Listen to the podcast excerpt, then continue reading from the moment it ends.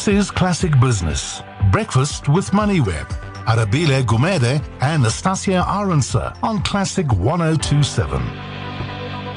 All right, so it's 7:48. Just some other news happening right now. Listed cement producer PPC lobbying the International Trade Administration Commission, which is a government body, and that's for the imposition of tariffs in order to curb the influx of cement imports. For PPC, the cement imports, which jumped 80% between January and November 2018, worsened the subdued consumer environment and gloomy construction sector and uh, the increase comes on the back of a 71% increase in imported cement in the six months to the end of September 2018. So they're seeking tariffs on cement imports in order to, to help them and that industry. So construction as an industry itself has continued to suffer, Michael. It, it hasn't been uh, the greatest of times, particularly since what one would say 2011, 2012 at, at the very best.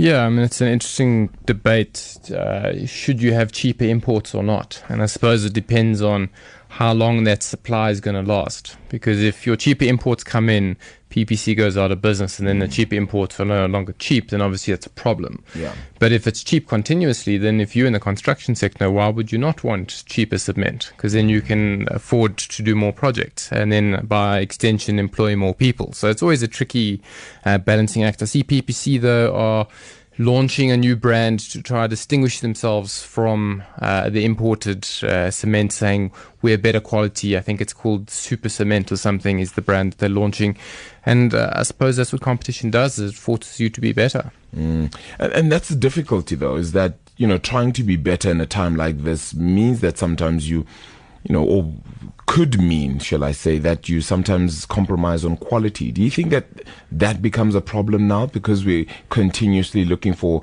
the next bargain? Yeah, definitely. I mean, I, I don't think it's it's a secret that uh, uh, when you in tough times, you try cut cut corners where you can and get away with what you can. Um, in the case of PPC, and they had a trading statement yesterday that said that uh, they're selling slightly uh, less units of, cement over the last six months, and that's as the market has actually contracted by five percent. So, even though it's a tough environment, it is it is contracting. Um, but in the space that PPC is saying, look, we're not, we'd rather uh, keep our margins here, and they're actually going to, uh, they're from January, they're increasing prices between, I think they said 8 and 12%. Um, so they're saying we don't really mind about market share at the moment. Let's make sure that we focus on our margins, and then we'll take it from there. Well, that will be uh, one to look out for, definitely. Tash? I have a fun fact. Mm. It's an interesting one. Michael will probably know this one because he probably looks at these companies on a daily basis all the time. So, apparently, the position, well, not even apparently, the, the numbers speak for themselves. The positions of Apple, Microsoft, and Amazon have been flip flopping since. Um, I suppose the wipeout of iPhone's uh, stock price late last year.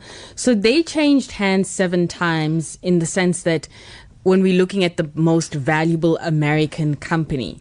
So let's, for instance, um, Apple claimed the title of the most valuable American company for the first time in more than two months. And around midday, Microsoft took that spot.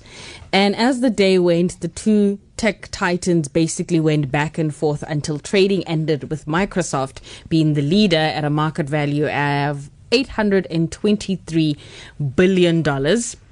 And the article here in the New York Times says that the mantle has changed hands seven times among the three companies.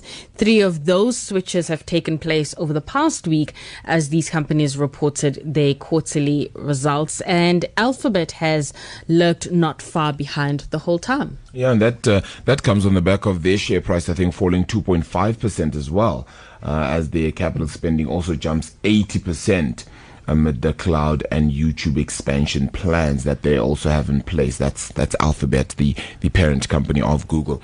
How much faith do you put in those tech firms now, considering how rocky things have been of late? Well, considering that only half the planet has access to internet, I'd say their future still looks pretty rosy. Okay. Well, we'll, we'll keep that sense of optimism. Why don't we? All right. After this, we'll speak to Peter Major.